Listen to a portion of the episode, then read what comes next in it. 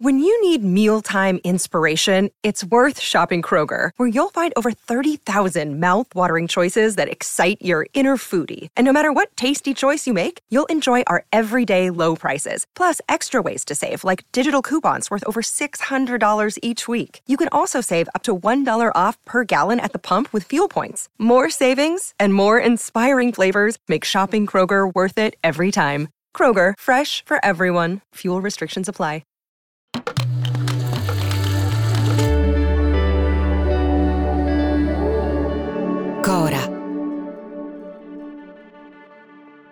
La domenica in cui il tennis diventa in Italia uno sport popolare, il più popolare di tutti, il calcio, sta parlando di rinnovamento.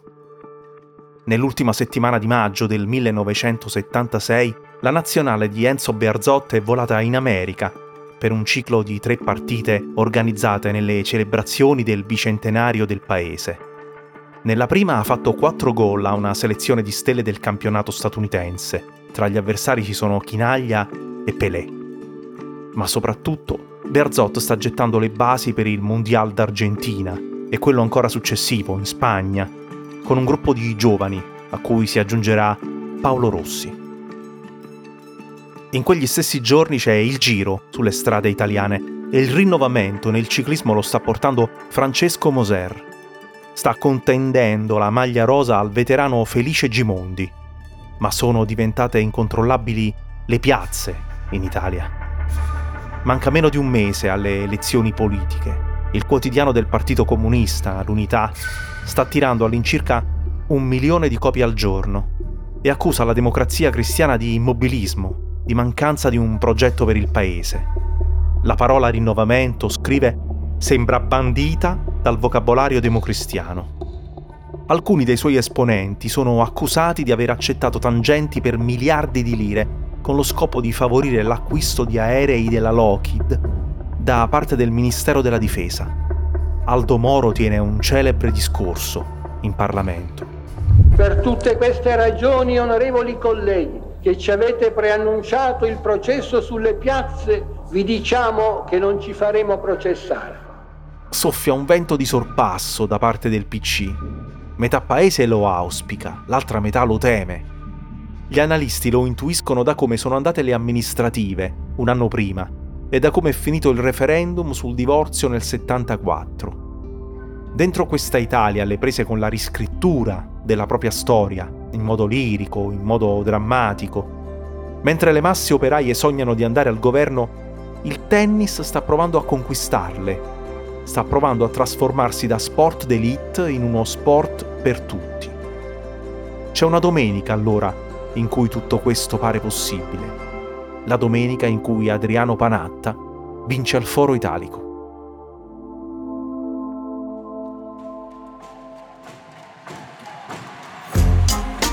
Io sono Angelo Carotenuto. Ogni mattina curo la newsletter Lo Slalom e questo è Rimbalzi, un podcast di Cora Media.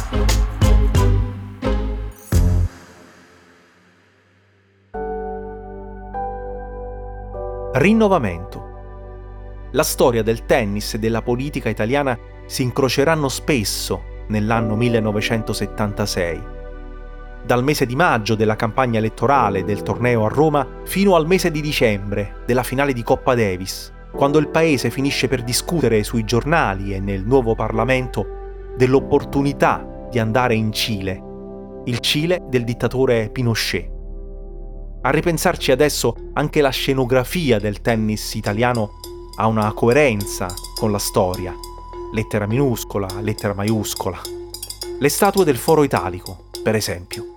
Le 18 grandi statue in marmo di Carrara che circondano il campo, inizialmente detto Stadio Olimpico della Racchetta, perché durante il regime tennis era parola straniera e perciò proibita. È un posto unico al mondo, con quelle sculture. Un'opera realizzata dall'architetto Enrico Del Debbio, la stessa firma che sta sotto il piano regolatore del Foro Italico. Durante il papato di Pio XII, una mattina i romani si erano svegliati e avevano scoperto che per far felice il Vaticano la censura aveva dato una mano di stucco sotto la cintura degli uomini nudi, per nascondere il sesso qualche anno fa, la rivista americana New Yorker si è domandata come mai l'Italia abbia tuttora tanta architettura fascista nei suoi luoghi pubblici.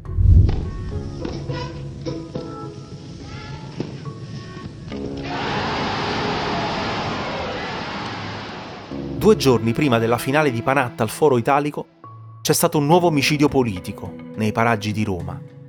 Il venerdì è stato un giorno di tragedia a Sezze. Durante la contestazione a un comizio del parlamentare missino Sandro Saccucci, è rimasto ucciso da un colpo di pistola un militante della sinistra. Si chiama Luigi De Rosa. Saccucci era iscritto a Ordine Nuovo era stato arrestato con l'accusa di aver preso parte al tentato golpe borghese. Era rientrato nel movimento sociale italiano, era stato rieletto alla Camera e la Camera avrebbe poi dato l'autorizzazione al suo arresto per il raid in piazza a Sezze, arresto da lui evitato riparando all'estero. Sotto le statue di Del Debbio il Foro Italico ha costruito il suo campo centrale fino al 1994. Le statue finivano ingabbiate dentro i tubi delle tribune e lì sotto ci passava parecchia vita, vita spericolata, vita turbolenta. Così turbolenta da far dire a Bud Collins del Boston Globe, una leggenda del giornalismo tennistico, che gli inglesi possono aver inventato il tennis, ma gli italiani l'hanno umanizzato solo che ai giocatori stranieri questa umanizzazione è... non è mai piaciuta. Il campo aveva solo pochi anni di vita quando Roderich Menzel, un boemo germanizzato, se ne andò. Se ne andò per gli eccessi del pubblico. E non è il solo aneddoto che si tramanda. Il cecoslovacco Kodes avrebbe aggredito un giorno il giudice arbitro Brunetti, in preda a una crisi di nervi per le provocazioni dalle tribune e una bottiglietta sarebbe volata in campo contro lo stravagante rumeno Ilie Nastase. A quel torneo del 1976 succedono due cose. La prima alla vigilia. Lo svedese Björn Borg, il numero uno al mondo, non si presenta.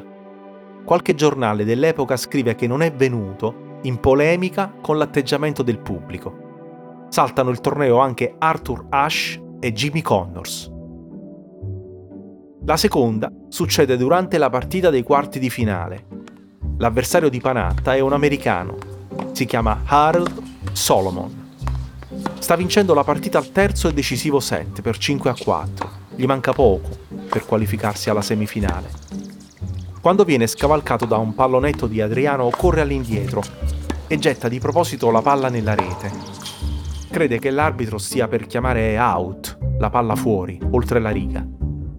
Invece per il giudice di linea il colpo di Panatta è valido, è buono.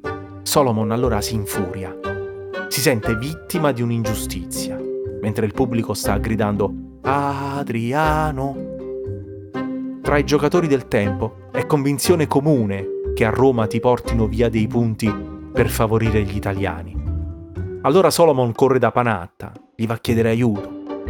Altre due volte durante la partita Adriano gli aveva concesso il punto, riconoscendo l'errore degli arbitri, e lo stesso atteggiamento l'aveva tenuto nella partita di secondo turno, un derby contro un altro giocatore romano, Tonino Zuccarelli. Panatta allora per scrupolo va a controllare il segno lasciato sulla terra e gli pare che la palla l'abbia toccata la riga.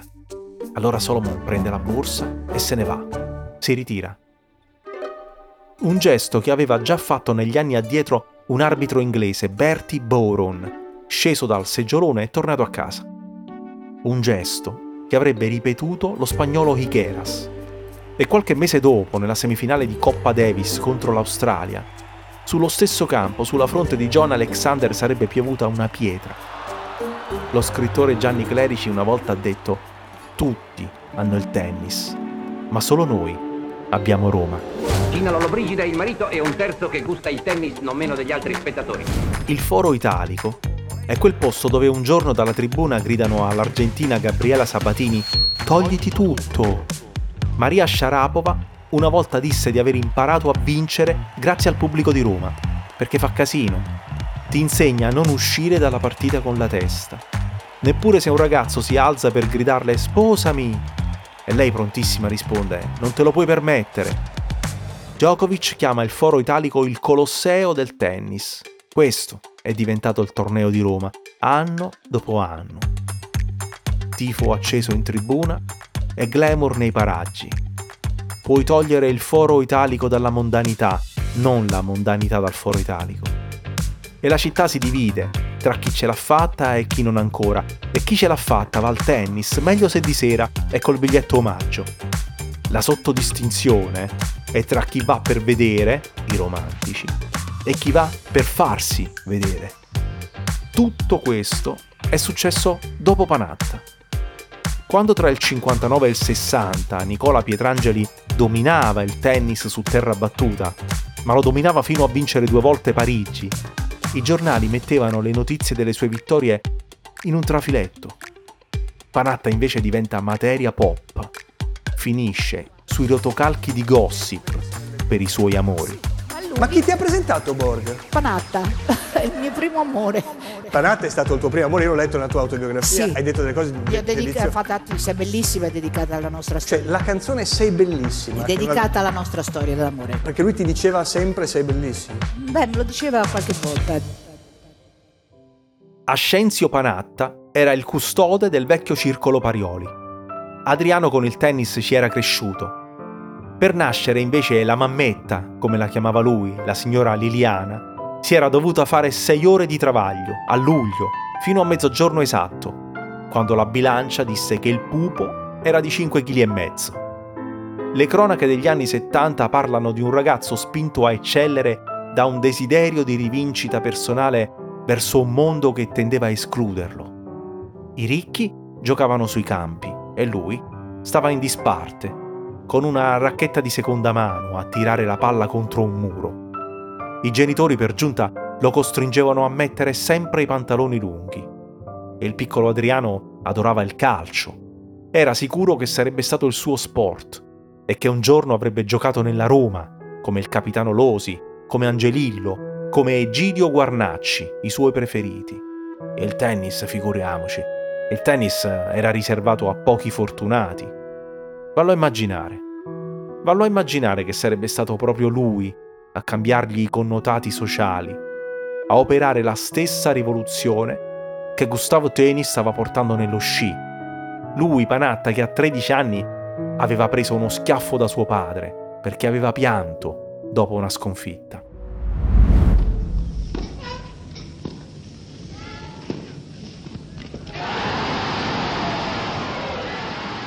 In quel maggio del 1976 è stata più leggendaria la partita di primo turno contro l'australiano Warwick che la finale contro l'argentino Vilas, un tennista che scriveva poesie.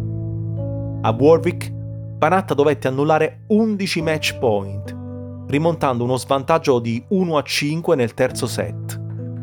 Aveva un dolore al braccio, era affaticato dal match di Coppa Davis giocato contro la Jugoslavia a Bologna nel weekend precedente. Aveva praticato il suo solito tennis di fantasia, servizio, rovescio tagliato, discesa a rete con tuffo e ogni tanto una Veronica, la volea alta di rovescio. Rinnovamento. Con lui questo succede nella storia del tennis italiano. Quando Panatta vince al Foro Italico, le scuole tennis in Italia diventano 1800. Aumenta la richiesta di istruttori, occorrono più campi. I privati fiutano l'affare. Le scarpe costano 20.000 lire, ma se ne trovano anche a 3.500. I pantaloncini 2.000, le magliette a 1.500. Una racchetta tra le 12.000 e le 150.000 lire. Non c'è più il solo Parioli a Roma. Aprono circoli di borgata, nascono club al Tuscolano, al Casilino, ad Acilia, luoghi popolari. Si allarga lo spettro dei praticanti, come è accaduto in Svezia dietro i successi di Borg, dove hanno cambiato le strutture delle palestre scolastiche per far innamorare del tennis i bambini. Eppure qualcosa da noi si inceppa.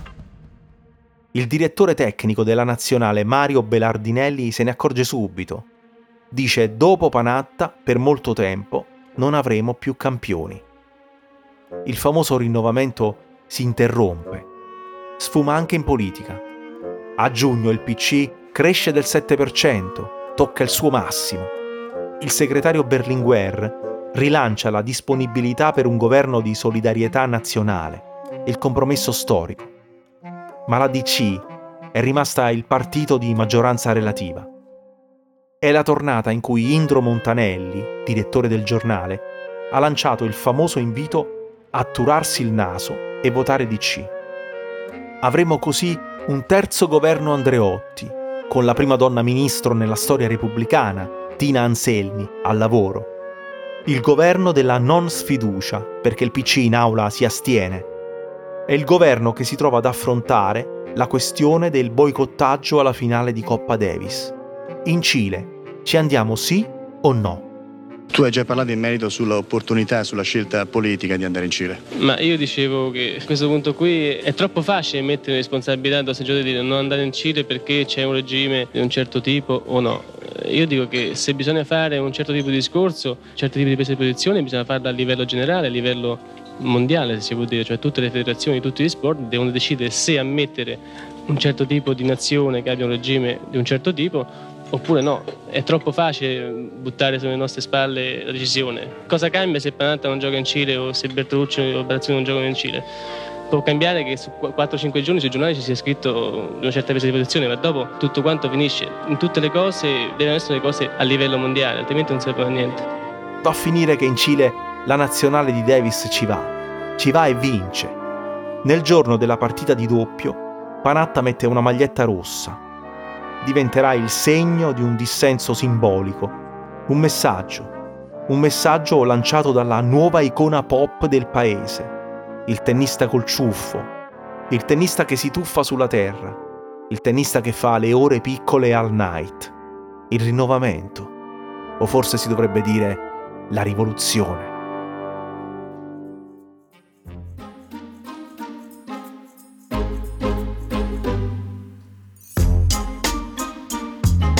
Rimbalzi è un podcast di Cora News prodotto da Cora Media, scritto da Angelo Carotenuto. La cura editoriale è di Francesca Milano. La supervisione del suono e della musica è di Luca Micheli. La post-produzione e il montaggio sono di Filippo Mainardi. La producer è Monica De Benedictis. Le fonti dei contributi audio sono indicate nella sinossi.